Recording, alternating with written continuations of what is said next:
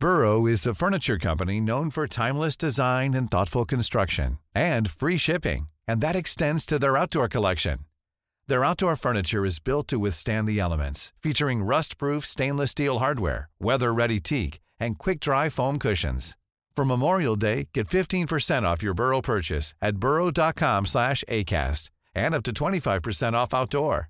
That's up to 25% off outdoor furniture at burrow.com slash ACAST. Ready to pop the question? The jewelers at BlueNile.com have got sparkle down to a science with beautiful lab-grown diamonds worthy of your most brilliant moments. Their lab-grown diamonds are independently graded and guaranteed identical to natural diamonds, and they're ready to ship to your door. Go to BlueNile.com and use promo code LISTEN to get $50 off your purchase of $500 or more. That's code LISTEN at BlueNile.com for $50 off. BlueNile.com code LISTEN. Hej och välkomna till Lille Lördag i Syrenernas tid, vill jag säga. Men det är ju inte det riktigt än, utan vi får vara kvar eh, en liten stund till i coronans tid. Vi är mellan hägg. Vi, har vi, har vi Mellan hägg och syren. Har vi ens landat i hägg än? Hägen. Jag vet inte om du har landat i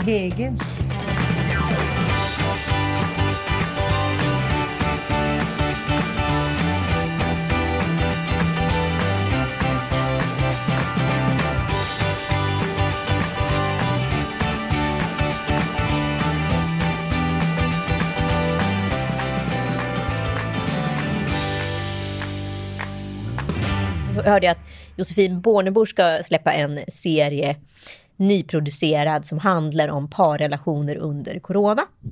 Oj, där hoppade vi på eh, trenderna. Det var snabbt. Det var snabbt jobbat, Ja. men eh, spännande ändå för att det finns ju en hel del. Just nu eh, fick du någon form av skrattanfall eh, när eh, jag bad Joel att eh, vattna blommorna. Han sa, nej men det är din roll. Mm. Men är det en ny coronaroll som ni har gett varandra eller har det varit så även innan? Nej, det är nog en ny coronaroll. Eller jag har väl alltid varit så här blomansvarig-ish. Men, förlåt mig, jag tänkte nypa med armen och gjorde det, men det, du satt fortfarande kvar och berättade att ni har olika roller där du är blomansvarig. Jag tänker lite att sånt där flyter ihop, men det kanske blir tydligare i coronatider vem som gör vad bara för att man går på varandra hela tiden. Så att man kan Exakt. inte komma undan på samma sätt. Ja, men I vanliga fall så är ju det här en tyst överenskommelse. Att jag sköter blommorna. men nu så är det ju uttalat. Nej men blommorna, det är ju ditt ansvar. Jag bad honom vattna. Man blir alltså lite mer ogin i coronatider. Eller vill man bara att saker och ting ska vara tydliga eftersom allting skenar? Nej men allting flyter ju ihop och då är ju regler viktigt. Det är ju så samhället överlever. Jag tänkte verkligen på det. Det är så intressant att så här, men mammon pratar ju Bibeln om, mammon råder att så här, vi kommer i princip konsumera oss själva till döds och vi är besatta av ekonomi och det här, den här ekonomiska liksom, eh, pyramiden kommer för, ja, kosta oss alla livet i slutändan. Och det har vi väl sett tendenser på. Och så är det ju. Alla stormakter är ju högmoden som går före fall. Alltså det är ju så här, vi tror ju ofta att vi är den sista mänskligheten, men så är ju inte alls fallet. Alltså inka-indianerna dog ut, egyptierna dog ut, alla de var ju stormakter som vars högmod gick före fall. Och mänskligheten överlever. Jag menar, om det nu skulle vara så att vi gick och kola vippen allihopa, då kommer ju ändå några stackare klara sig och överleva och skapa en ny civilisation. Det är så det är konstruerat. Men vilka kommer överleva? Kommer Linda Skugga överleva till exempel?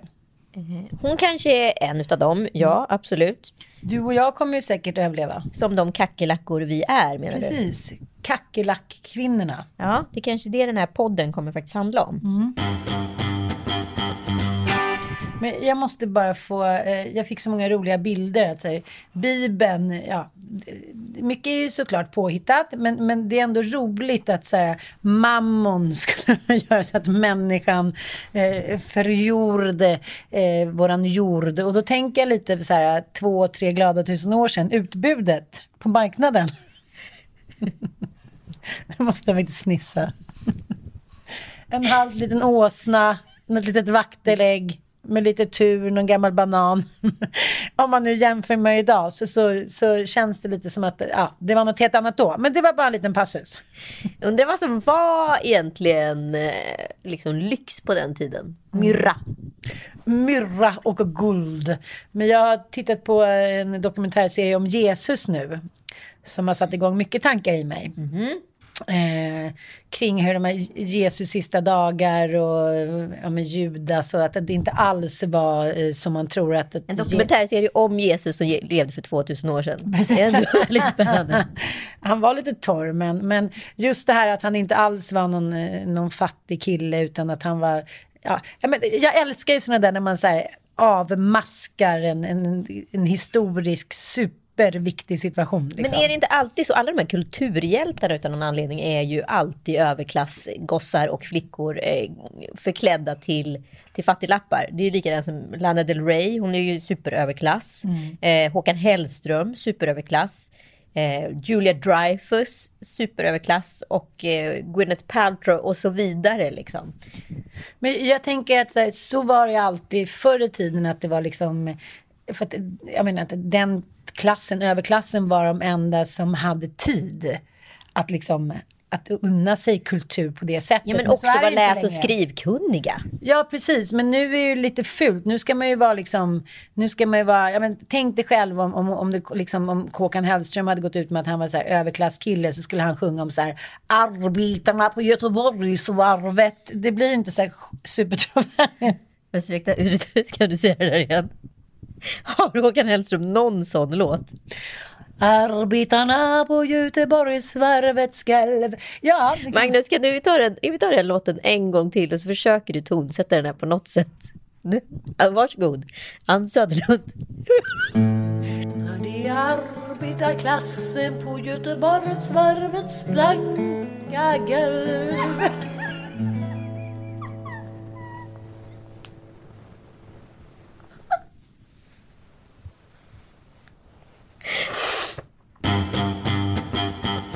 Och men, Ann, vad var, vad var tesen efter denna passus? Nej, men att, att alla målar ju upp en bild av sig själva. Eh, det ser vi även på Instagram, som vi ska prata lite senare om. Att man, så här, man skapar en bild av sig själv, av den man vill vara, som också passar ens PR-syfte. Absolut, men så är det ju vid första dejten när det var som helst. Du sitter ju på ett, en säljpitch utav dig själv så att säga. Precis, och det har ju blivit väldigt tydligt i, tydligt i de här tiderna. Men om man inte lyckats naila det liksom tidigt, då är det liksom kört sen. Så det finns ju en, en, kort, vad ska man säga, ficka eller på att säga. Eh, men sen kan du också liera med människor som matchar det du vill vara på något sätt. Det har ju Håkan Hellström gjort. Precis så. Mycket skickligt. Mycket skickligt, mycket skickligt. Eh, och det tycker jag även eh, Camilla Läckberg till exempel har gjort. Mm, absolut. Och har du något mer att säga om henne? Nej, men, jag tycker det är så intressant eftersom du nu har lärt mig det här uttrycket Thirst trapping.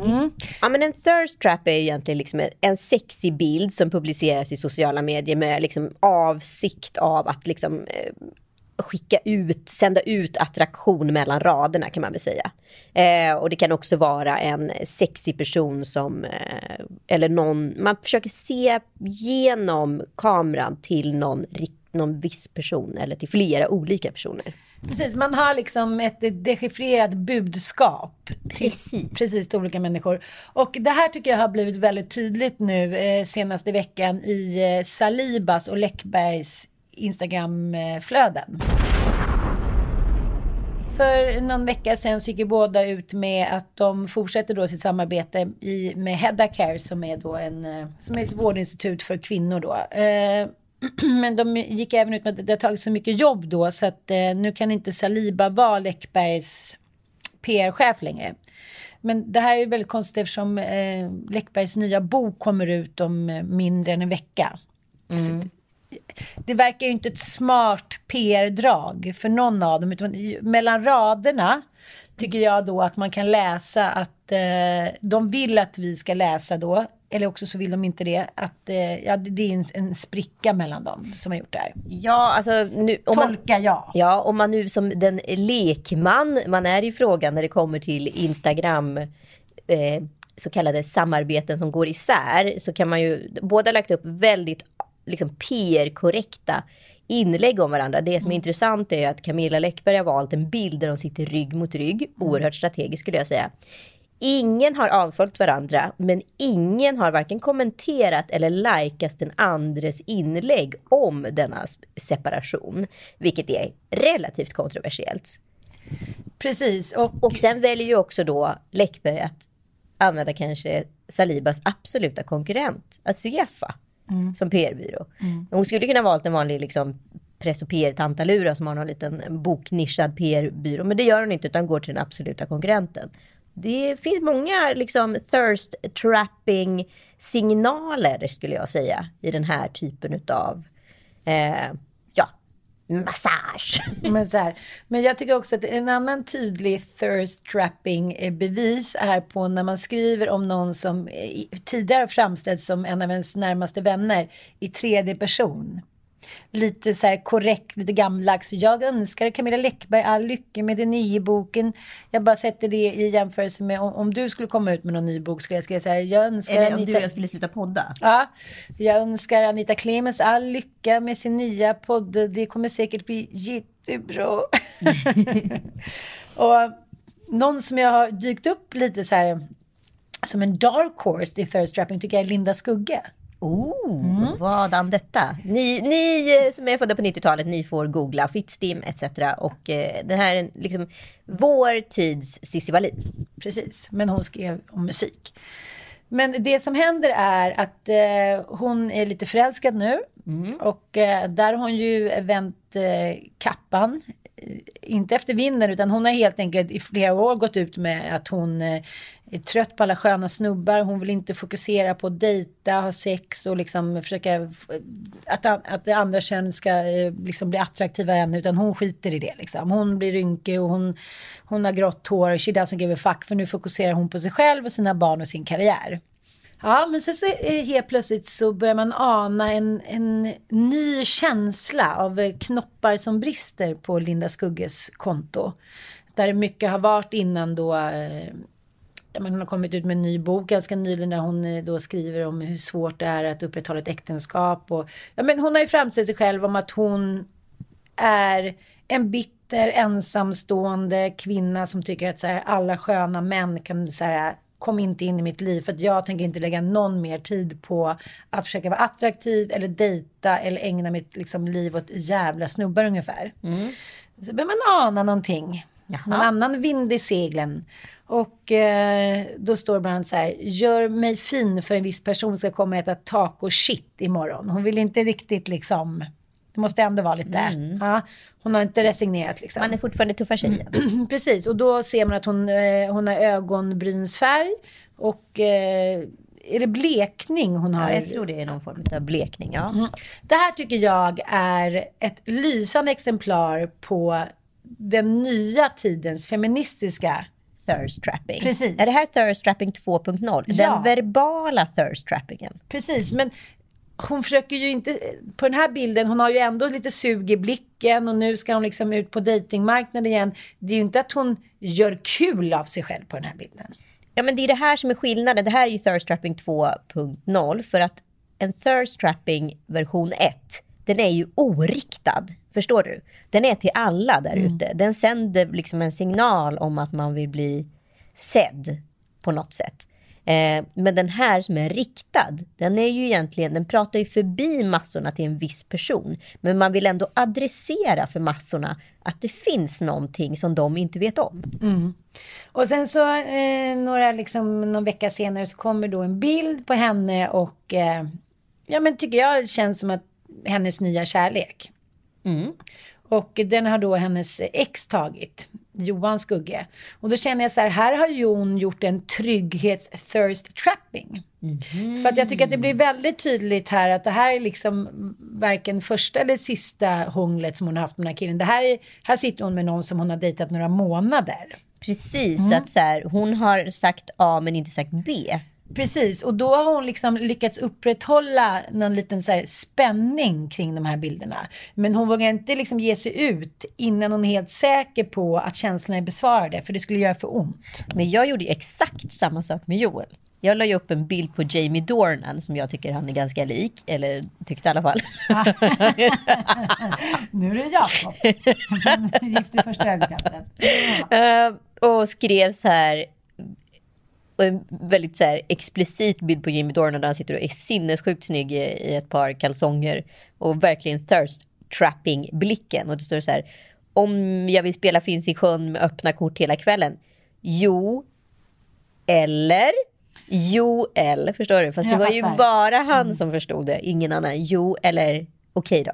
Fast vi andra som, som såg bilden blev ju ändå nyfikna. För det, det var ju något, det var något dechiffrerat budskap Precis. som vi ville liksom... Ja, så att så här, det visste jag väl att så här, efter den där bilden lades upp så kom, skulle väninnokören mm. höra av sig och fråga vad det var som pågick. Mm. Och sen pågick den här thirst trappingen under x antal månader och slutligen närmre och närmre och närmre så når man den här dechiffreringen liksom. Genom att kanske lägga upp en halv bild på gemålet i fråga och sen mm. till slut när publiken inte riktigt står ut längre lägga upp mm. hela bilden.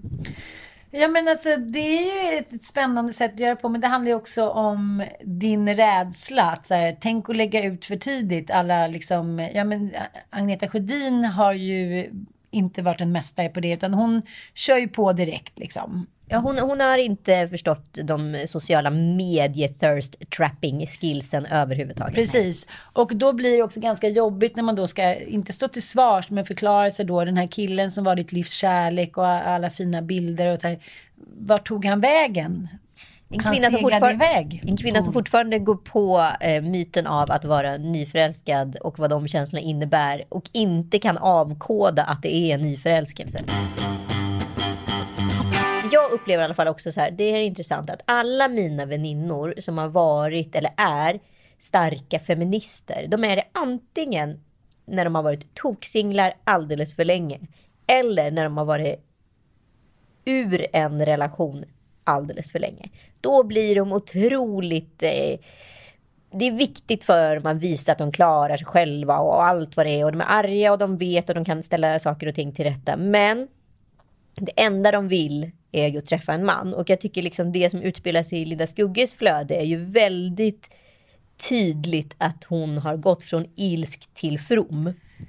Och, och glad och passionerad och skrattig. Ja, och Agneta Sjödin har ju inte alls varit där. Hon, hon är ju mycket mera, vad ska jag säga, hon har ju ett flämtande hjärta. Absolut, som hon öppnar och stänger, öppnar och stänger, öppnar och stänger. Och det är bara eh, ett, liksom ett sätt som man lever på eller ett förhållningssätt till vilken typ man är. Att så jag kör på in i kaklet, jag tror på kärleken, jag tänker inte ge upp. Det är så här, pang bom, reser mig på tionde. Men tror du att så här, det finns den, jag skulle säga att de två står ju för två typer av olika kvinnor. Den som kanske är så eh, förvirrad, har blivit så nykär så många gånger så den tror att den, när liksom nyförälskelsen går ur kroppen, att kärleken är död. Så är det ju inte, för då är nästa fas i relationen som tar vid. Men när man har gjort, blivit nykär så många gånger, då är det klart att man blir förvirrad och tänker så här, shit, blev det inte mer? Mm, mm. Den, det, den skarven är ju läskig liksom. Och faller man då för den impulsen och går vidare, ja, då får man ju en kick av att bli nykär igen. Under tiden en person som Linda Skugge som så här taskigt kanske använder henne som liksom, subjekt i frågan, men liksom eh, då blir det ju att när man väl då har liksom vågat blotta strupen och vågat visa sig sårbar, om hon nu skulle bli sårad, vad arg hon skulle vara. Ja, men jag tror också hon blev ju väldigt sårad för att det var ju ingen hemlighet att, att uh, hennes exman då lämnade henne för uh, en uh, utav tjejerna i Sara Hot Night. Just det. Och plötsligt gick då på olika vimmel hit och dit. Men sen blev de ihop igen. Mm. Och då fick ju Linda ganska mycket skit för att hon då helt plötsligt eh, hoppade av. Eh, hon liksom tog av sig, vad ska man säga, the crucifix. Hon var inte längre liksom den arga feministen utan hon startade en PR-byrå. Eh, hon sa att hon var kristdemokrat. Hon var hemma och liksom gjorde massäck och levde liksom ett riktigt familjeliv med radhus i Sollentuna liksom. Men hon skrev själv aldrig någonting om det här. Nej. Och det kan jag väl också tycka är lite så här, om man... Det är väl lite som, igen, att leva hela sitt liv som en thirst trap. För det var ju det, då ville man ju ha en bekännelsebok. Jag blev bedragen, så här kände jag. Eh, men jag valde för att jag ville ha det här familjelivet. Och liksom, det är väl det som hon också ändå står för ibland. att fan, Människan är inte så jävla svår. Vi vill ha liksom någon att älska. Vi kanske vill ha några ungar, ett radhus. Men vi vill vara så jävla mycket mer spännande, men vi kanske inte är det. Och då måste vi liksom skapa den bilden av, så här, titta här nu, vad har jag här hemma på kammaren? Kanske en liten eh, kar i byrålådan. Man vill liksom skapa intresse sin, kring sin egen persona. Men när det verkligen gäller att så här, ta ut sitt hjärta, kasta det på bordet och berätta att allt gick åt helvete. Då är det väldigt få som gör det bland annat Agneta Sjödin, men inte Linda Skugge. Ja, men då sätter jag på mig Salibas lilla PR-mössa här eh, och tänker så här att det som hade varit absolut bästa ur ett PR-hänseende de här två kvinnorna emellan, det är ju om Skugge sätter på sig Agneta Sjödin hjärtetröjan mm. och eh, Agneta Sjödin sätter på sig Linda Skugges knytblus och de byter plats. Mm. Att Agneta helt plötsligt börjar då thirst-trappa mellan raderna mm. under tiden Linda börjar mm. flåntigt. Det hade ju varit extremt spännande. Ja, men det är ju lite det som sker nu. Jo, men det sker ju nu, men det har ju inte skett. Nej, jag fattar. Men det är så här, jag tycker att det är jävligt tydligt också när vi kollar på Gift vid första ögonkastet. Att så här, det är så otroligt svårt att vara en bitterkuk eller en bitterfitta när förälskelsen spirar i kroppen. Det går liksom inte. Och det tycker jag man ser på, så otroligt tydligt både på Jakob och Elina. Att så här, de har inte framställts liksom, som sitt bästa jag i Gift vid första ögonkastet. Men efter de har dejtat några gånger och träffat varandra så kan de inte längre dölja sitt rätta jag, vilket liksom, eller sitt bästa jag, vilket man oftast blir när man blir förälskad. Antingen blir man ju dum i huvudet och bara åh, eller också, men man blir ändå sprittande och levnadsglad och det kan man liksom inte man kan inte bara sticka under stol med det och så här, på något sätt kutta bort kärleken ur, ur ens liv. Och det är ju det som Linda Skugge har försökt göra. Mm. Och så här, varit en stolt bitterfitta om vi får använda det uttrycket. Hon har sagt jag är bitter för att jag inte känner till pengar. Jag är bitter för att jag inte... Hon står fortfarande för det. Men tillsammans med det här spirande så blir ju det en helt jävla oemotståndlig figur. Åh oh, gud, man älskar henne. Ja. ja, man älskar henne. Men och apropå Gift vid första ögonkastet, vi måste bara säga att det kom ju en extra podd direkt efter den här. För er som liksom inte fick nog av avsnittet sist med Jakob, så tro ta med fan med att både Elina och Elae hörde av sig och ville vara med i podden. Och vi visste inte riktigt vad vi skulle göra. De pratade så länge båda två, det var så mycket som var så spännande, så vi var helt tvungna att göra ytterligare en extra podd. Vi är både glada och lite ledsna för er skull, men den ligger här i feeden precis efter. Ja, och jag måste bara säga, det är hot stuff. Oh my fucking god. Nu lyssnar ni på podden Lillelördag och vi har en fantastisk samarbetspartner, nämligen Enkla Elbolaget. Ja, men det är alltså såna här superduktiga elhandelsexperter som köper in el i stora volymer när priset är som lägst till elfonden Relaxa, vilket ger ett lägre snittpris och färre pristoppar. Alltså ungefär som när man går och storhandlar. Istället för att man liksom går och småhandlar hela tiden så blir det dyrare i längden. Och det är ju samma sak som när det gäller el. Ja, lite som när man köper 200 toapappersrullar fast nu köper man el. Och det som är så himla bra också är att det här är el från sol, vind och vatten. Så det är även klimatsmart såklart. Ja, och jag har ju i alla fall kommit på, för speciellt mitt hus på landet, där kan du ju stå och kasta en del vintertid när det där ska värmas upp. Eh, att istället för att bara känna att så här, åh, jag sparar lite pengar, så har jag faktiskt möjligheten att tänka, vänta, de här pengarna jag sparar, jag ska göra något riktigt, riktigt kul för dem. Ja, till exempel har jag tänkt att du har tänkt att du ska bjuda mig på en riktigt härlig vegansk middag. Så alla ni som lyssnar på den här podden, gå in på Enkla Elbolaget och kolla in elfonden Relaxa för att både spara tid och pengar. Tack Enkla Elbolaget! Ja, men nu måste vi bara backa bandet här lite Ann. Vad har ni för coronasysslor där hemma? Eller coronaroller? Men grejen... Vem har kronan? jag tycker att den, den är inte lika uttalad som hemma hos er. Men det har hänt någonting med vår relation under de här veckorna. Really? Mm. Den har liksom gått, eh, pikat rätt ner i Hades. De olika liksom, Hades består ju utav, är det sju? Sju. Ja, men det är som skärselden. Skärselden. Vi började i och för sig, vi var ju glatt nere på, på fjärde våningen. Men jag tror att vi ändå nästan har varit nere på våning sex. Oj, oj, oj, oj, oj. Mm.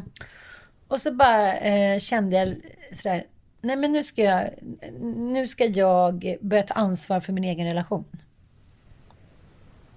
Helt tyst, helt mållös. Vad fan tänker du? Det är första gången jag hör dig säga det i ditt 148-åriga liv.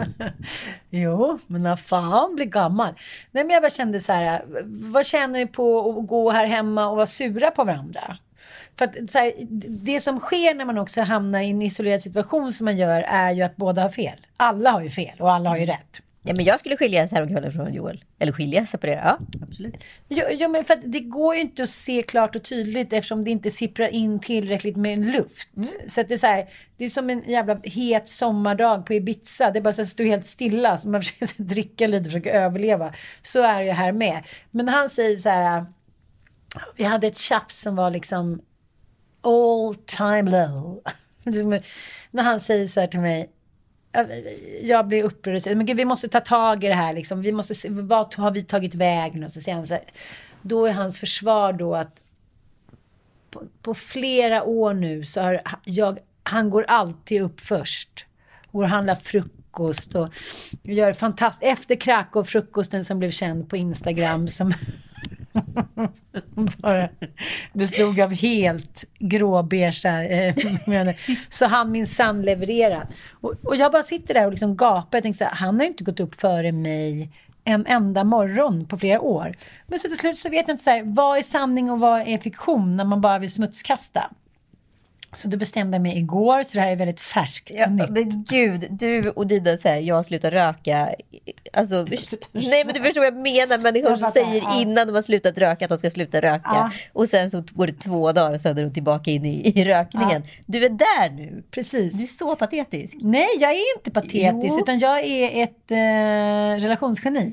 Okej, okay. ja för du är guldfisken, jag glömde bort det. Du är inte född i fisken, du är född i guldfisken. Nej, men det... I guldfiskens tecken. Jag vill ha kan alltid relationen återuppstå på andra varvet. Jag vill ha en fjällmantel i guld. Åtta sekunders attention span senare. Nej men, jag, men, nej, men jag tänker att det är, så här, det är så himla lätt att hamna i den här liksom pajkastningsmentaliteten när man går på varandra. Så tänkte jag bara så här Eh, jag, jag sa så här, nu måste vi försöka rädda, jag sa helt klart, vi måste försöka rädda den här relationen eller också så får vi bara skita i den. Och då säger han så här, men jag kommer aldrig lämna dig, du kommer aldrig bli av med mig. Och det tycker jag ändå är lite romantiskt. Han vill också jämföra sig själv med den där reklamen, Synsam-reklamen. Att jag försöker, så att, borsta bort honom, men han sitter bara fast på ryggen med så glasögon. Så hur jag än försöker så går det inte. Så att jag måste liksom resignera och börja älska honom, omfamna honom. Mm, det är ungefär samma som för mig. Ja, men då, då sa jag så här, men, men du visar ju liksom inget intresse för mina behov och så börjar jada, jada, jada. Då sa han så här, vet du en sak? Jag har fått så himla dåligt självförtroende i min relation till mig, för det verkar verkligen som att du vill vara med alla andra och inte med mig. Oh. Jag bara, förstår? Allting var ånyo ett jävla missförstånd. Jag går och tänker på så här, han verkar inte tycka att jag är så härlig och verkar inte vilja vara så mycket med mig och han tänker likadant liksom. Så då gick jag in i duschen. Tog motorsågen. och fram trängde russinmuttan. Nu slog jag Mika. Nu slog jag faktiskt henne. Nej, jag bara tänkte, nu ska jag så här, börja anstränga mig igen för min Käraslok. Mm. Nu ska jag bli Linda, ja, Linda Skugge. Jag tror att det sammanföll med Linda Skugges ögonbrynsfärgning. Tack Linda. Och sen så idkade vi älskog. Du tog fram motorsågen och idkade älskog. ska jag använda lilla pinom? Nej men jag så här, gjorde mig fin, satte på mig en liten sexig negligage.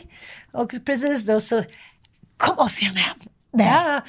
De skulle komma idag så tänkte jag så här, men nu kör vi liksom. Nu kör vi en riktig bonka bonka och så här, nytändning. Hej hej! Och jag såg vi båda bara var så här, det blev så här en dimma, en dimma över våra ögon. Vi bara, Så de fall, Hej, hej. fällde ner liksom, eh, chassir, vad heter det, chassiret på en hjälm. Ja, men så att ha tonåringar är ju att leva i ofrivillig asketisk celibat. För att det är inte så här med killar, eller tjejer kanske har lite feeling, men mina ton- tonårskillar, om de har ett behov, minsta lilla, skitpapper, blir förda på läxan, bla bla, då sker det från sex på morgonen till två på natten. Ja, de har inga, de har inga spärrar. Men jag skulle säga det kanske är relaterat till söner. Förlåt, nu behöver vi inte gå in på biologi, men jag tycker att det känns som det. När jag kör en liten... En, ja. Hur som helst, men vi fick ändå till det. Kanske inte lika levande och underbart. Och sen så...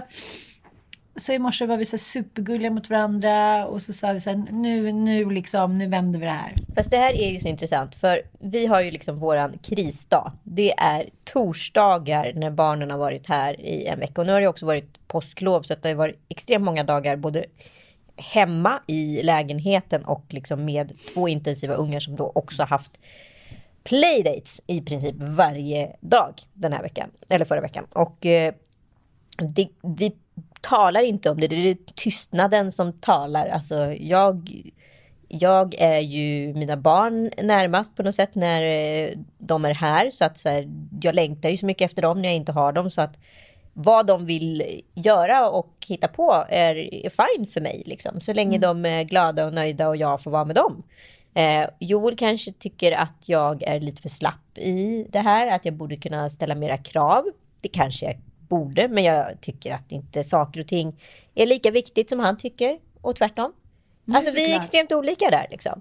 Och då på torsdagen så kokade då innan middagen, båda hungriga, förståndet över och då sa jag Du och jag kanske borde bli särbos. Borde vi blivit för länge sedan. Och sen sades inte ett ord till varandra under hela middagen. Åh, jag hatar såna middagar. Ja. Ja. Och eh, sen kom den då, urladdningen. Den sexuella urladdningen. Och då var det så fromt och trevligt och härligt. Mat och sex. Vad det gör för en relation, det ska man ändå inte underskatta. Nej men så behöver man inte säga och sen löste sig allting. Nej, men det är ju lite så här, har man pippat och käkat så är man ju så glad en vecka till. Det går ju inte att sticka under stol med. Dagen innan var en väldigt speciell dag. Alltså förra onsdagen. Då liksom gick luften ur på något sätt. Nej, det var väldigt, väldigt konstigt. Jag skulle- bara skrek rakt ut. Ja. Jag skrek rakt ut. Nej, det var väldigt, väldigt märkligt alltså. Eh, det här vi pratade alltså om, om eh, Adam Alsings allt för tidiga... Får man säga död eller måste man säga bortgång? Vi vet ju inte riktigt. Jag är, jag är fortfarande så här, han är så i allra högsta grad levande så jag kan liksom inte, jag kan fortfarande inte få in det i min kropp att han inte finns längre. Det är för overkligt och det, har den upplevelsen många gånger med människor som är unga och extremt närvarande att det tar nästan ett år innan man förstår att det är på riktigt. Och det verkar ju som att om, om du tittar på uppslutningen på Instagram så verkar det som att alla kände så med Adam. Alla hade sin Adam på något sätt. Och alla hade en historia där Adam hade gjort någonting väldigt fint för dem. Jag tycker bara att det är... Alltså det finns så mycket kärlek och empati i en människa. Jag liksom blev helt förkrossad av, av det här också. Och det är väldigt många som har blivit jävligt påverkade verkar det som. Ja, nej men jag... Jag, jag, bara, jag, jag, jag, jag, kan, jag kan nästan inte uttrycka det. Jag bara är så chockad och så ledsen. Och så jävla hemskt. Jag har varit med om det här förut en gång med liksom Rami som också var så här. Jag, jag, jag vågar kalla dem NAV-personer. Men Ram, du måste förklara vem Rami var. Rami var ju min eh, bästa kompis. Eh, säkert många kvinnors bästa kompis. Men han var i alla fall min bästa kompis. Eh, och han var en NAV-person. Han var kopplingspunkten till väldigt många andra människor runt om i världen. För när han hade sin, eller när Patrik arrangerade hans minnesgudstjänst här i Stockholm så kom det fan folk från Japan. Alltså på den nivån var det. Folk liksom, han var ett sånt nav. Och nu har ytterligare ett nav gått under. Och det märks och det känns och det smärtar oerhört. han var liksom någon form av sambandscentral. Det är lite så här, jag har några kompisar, typ såna som, en sån som du, som också är någon form av sambandscentral. Eh, som man liksom inte... Skulle du försvinna Ann så skulle det vara oroligt ett tag på vänskapshimlen. Folk skulle, för vi är många som är kopplade liksom till dig, förstår du? Mm, Alltså jag och Christina Breeze kanske aldrig skulle umgås. Nu tar jag bara ett, ett exempel. Ja. Men, men det är självklart naturligt när det är med dig. Mm. Och så var ju Adam för väldigt många också. Och alla har ju sin egen Adam-historia. Vi ska inte sitta och kokettera i det. Utan jag tycker liksom, framförallt så alla tankar går ju till liksom hans familj och de som har varit närmast honom såklart. Ja, och eh, det var så mycket fina bilder och små minnesprogram och ja. Messiah Hallberg har gjort ett eh, jättefint program om ni vill lyssna på det. Eh, det är ju som ett litet sorgarbete att höra i Freakshow. Det är ett litet sorgarbete att höra hur människor pratar och minns. Och det, det, det känns också lite konstigt att man så tidigt börjar ha minnesprogram. Men jag tror att det är så med människor som har varit så högt älskade och betytt så mycket för många. att Man måste genast börja bearbeta för att inte hamna allra, allra längst ner i svärtan. Ja, men den personen får liksom inte riktigt upphöra direkt. Och det minnesprogrammet som Messiah spelade in var så otroligt starkt och fint. Och man förstår exakt hur fantastisk han är på alla sätt och vis. Jag tycker han illustrerar det på ett väldigt bra sätt. Han har otroligt välvalda, fina, stora, starka ord. Kan lyssna lite. Mm. Strax innan han blev sjuk, Adam, så pratade vi lite om framtiden och ehm,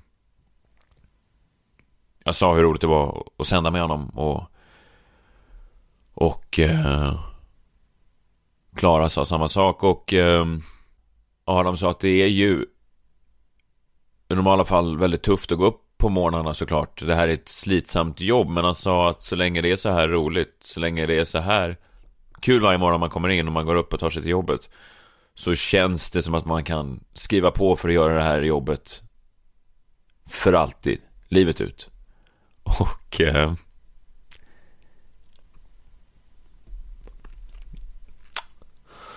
så... Eh, så blev det ju. Vi... Eh, vi gjorde det för alltid. Vi gjorde det livet ut. Det blev bara så mycket kortare än vad vi alla hoppats. Från alla oss på Energy, från alla oss på Freakshow. Från mig personligen. Vi älskar dig kompis. Tack för allt.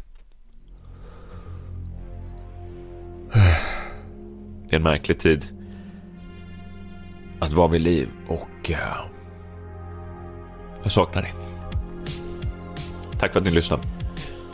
Vi hörs eh, nästa fredag.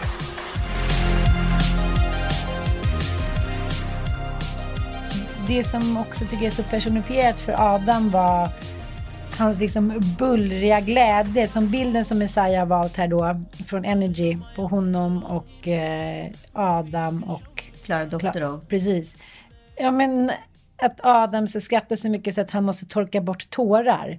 Det, liksom, han var, jag tycker han var så jävla bjussig. Han var så här, nu har vi kul och liksom tar hand om varandra och se- ser till att vi liksom njuter lite av den korta stunden på jorden. Och för hans stund, ja, för hans del blev det ju tyvärr alldeles för kort. Jag tycker han var jävligt bjuckig och det behövde inte vara så himla manligt hela tiden att man skulle vara på ett visst sätt. Man körde sin grej och det fick vara bra så. Han gjorde det bättre än någon annan. Verkligen. Och jag upplever också att det var en sån här form av coronasäkrad gruppkram i sociala medier när det här budskapet nådde oss alla.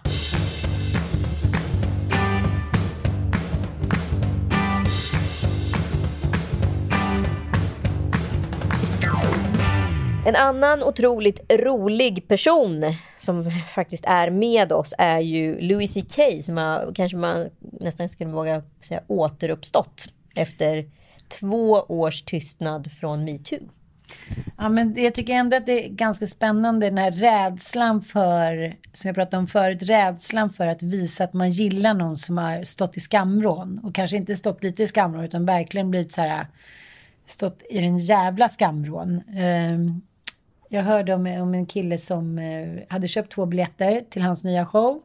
Och så här hörde av sig till lite polare. Så här, tja, vilka vill haka på? Och ingen ville haka på. Till slut så försökte han ge bort den där jävla biljetten. Men till, ja, ingen ville ha den. För att ingen vågade vara den första som gick på hans show. Så han fick gå själv. Han fick gå själv. Men det verkar ändå som att det var fullsatt där och framförallt så har han ju sålt som smör eh, på sin hemsida där man kan faktiskt se eh, showen louisck.com. Eh, det var en, jag, jag har ju sett den. Eh, det var en, eh, en ojämn Louis CK. Det finns ju ingen som kan göra passager och övergångar som han. Det kan man liksom inte ta ifrån honom. Eh, och han gör otroliga vändningar. Han liksom sätter dit publiken hela tiden. Den här gången märker man att han är lite argare än vanligt. Han vill verkligen sätta dit oss. Eh, han lurar in en i hörn och eh, sen är man fast där helt enkelt. Det är roligt med dig då, för du pratar som att du så här, står på en scen.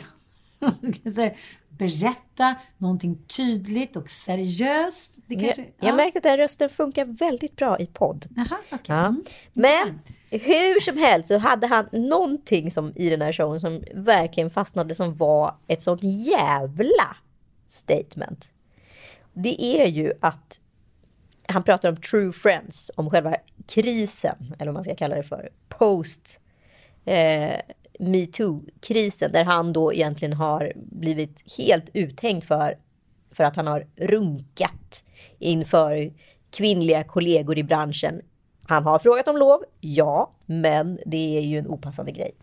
Hur som helst, han är väldigt arg på sin publik i många delar av den här showen. Men en rolig passus har han, vilket jag tycker är... App, app, app, fann en liten rolig abrovink på. Mm. Det är att han pratar om true friends. When you get in trouble, you learn who your real friends are. It's true. People like saying that like that's a good thing. Who the fuck wants to know who their real friends are? You don't want to know that, believe me. You don't want to know. It's never who you want it to be. It's not your cool friends, and it's not your fun friends. It's your real friends. Men jag fattar, jag, jag kanske inte varit med om det så himla mycket personligen. Men, men det ligger någonting i det där att de som är de coolaste kanske och mest åtråvärda att vara med också de som är de ängsligaste.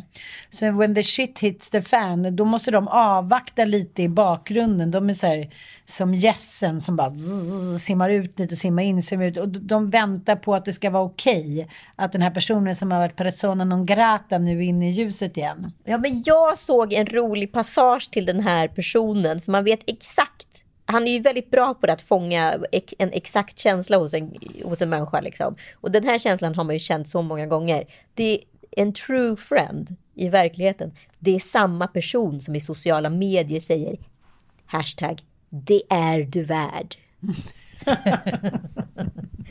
det är du värd. Det förtjänar du. Unna dig. Det ska du ha. Ja, men det är för att man vill kokettera med att man är bättre vänner än vad man kanske är. Mm. Så då är man så här, man är alltid den som, man har lite skuldkänsla så man går in hela tiden och tycker till och säger det är du värd. Bara jag slipper vara med. Det måste du unna dig. Stanna där och är unna dig det för jag orkar inte vara... Alltså, men, för, jag känner ju så här, en true friend, det är ju den som också inte har den där självklara platsen. För när man då inte är i behovet av en true friend, mm. då, då har man inte tid för sin så kallade true friend. Men den där true frienden, den försöker hela tiden. Den, står liksom, den har liksom en lite tjänarinneroll mm. till en. Och då när man verkligen behöver sin true friend, då seglar den upp på plats nummer ett. Och då är det också den som blir rapportören mm. till alla de andra hur måendet är. Då blir den informatören, den pressansvarige inofficiellt för den här personen. Det är ingen idé att du kontaktar Anita nu för hon mår inte bra. Mm. Att man gör liksom, man, man skapar en access till den här personen. Och det är du värd personer. Det är ju också en så kallad true friend i sociala medier. Den tycker att man förtjänar mycket. Den ställer inte så mycket krav. Den tycker mest att man förtjänar saker och ting. Och den skulle också lätt kunna säga i sociala medier att låt Anita vara nu. För det är hon värd. Det är de som, som står upp för när ingen annan gör det. Ja, men lite som en minipolis mot resten när alla andra... Det här ser vi ju så mycket som in, Instagram-fenomen, exempelvis när Isabella Löwengrip får mycket kritik i sina feeder. Då har hon liksom en liten armé med kvinnor som hon själv förmodligen kanske aldrig utvalt, men de har utvalt sig att vara hennes skyddsling. Guardian liksom. Ja, angels. Guardian Ja. Angels. Intressant. Ja, och då står de upp för henne. Det är du värd, personerna. Men, men gud vad intressant, för det, det måste tillbaka till Linda Skugge nu. Ja, men är det dags nu igen? Nej, men hon skrev ju en legendarisk recension av eh, Ranelids bok eh, Kvinnan är det första könet. 2003. Och eh, ingen förstod varför han tyckte, efter att ha läst den här boken, eh, att kvinnan var det första könet. Men, men det, enligt honom var det då en lång hyllning till kvinnan. Det var så mycket rappakalja, så att liksom, eh, det var som Linda Skugge skrev, vem ska läsa det här? Så när hon då recenserade, hon var då recensent i Expressen, när hon då skrev den här recensionen så blev det liksom en icke-recension eftersom hon fattade inte vad det var hon skulle recensera. Så hon liksom gick på det att hon hade träffat honom på någon middag, hon satt mitt emot honom och han hade, han hade linne, solariebränna och läppglans. Det har han väl alltid? Jo, men hon kunde liksom inte, hon kunde inte identifiera liksom vad det här var för människa och person.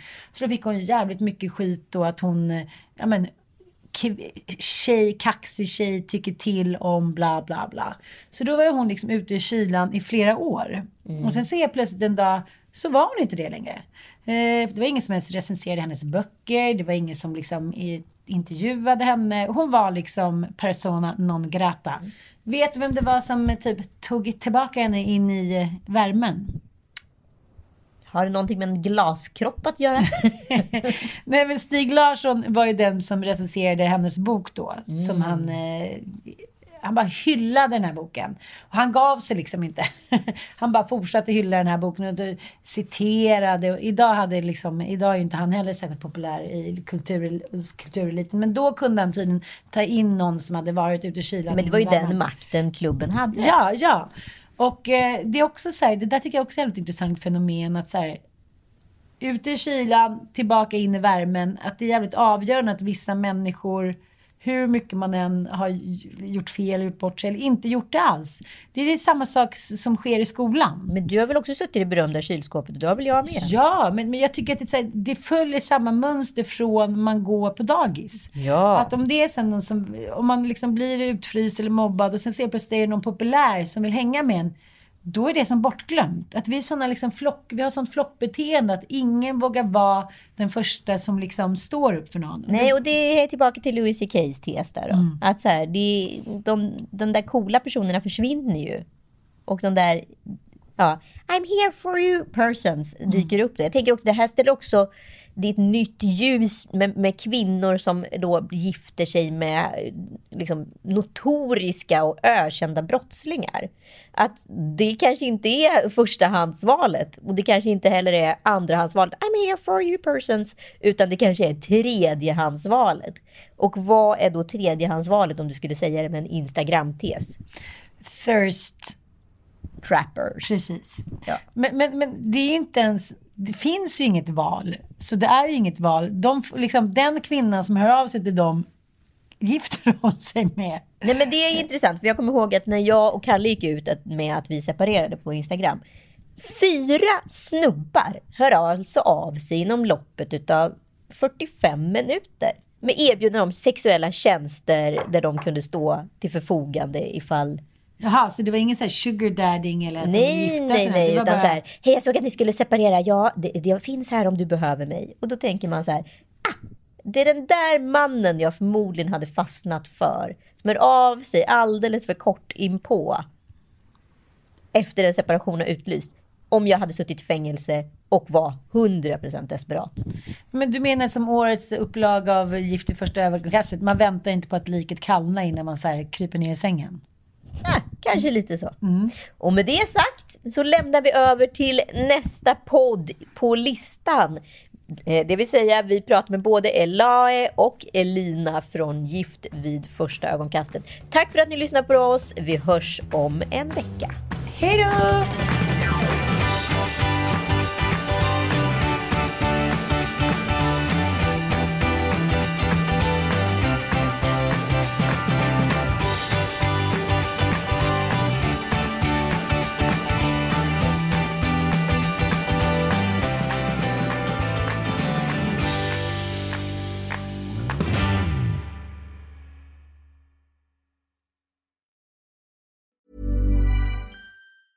Planning for your next trip?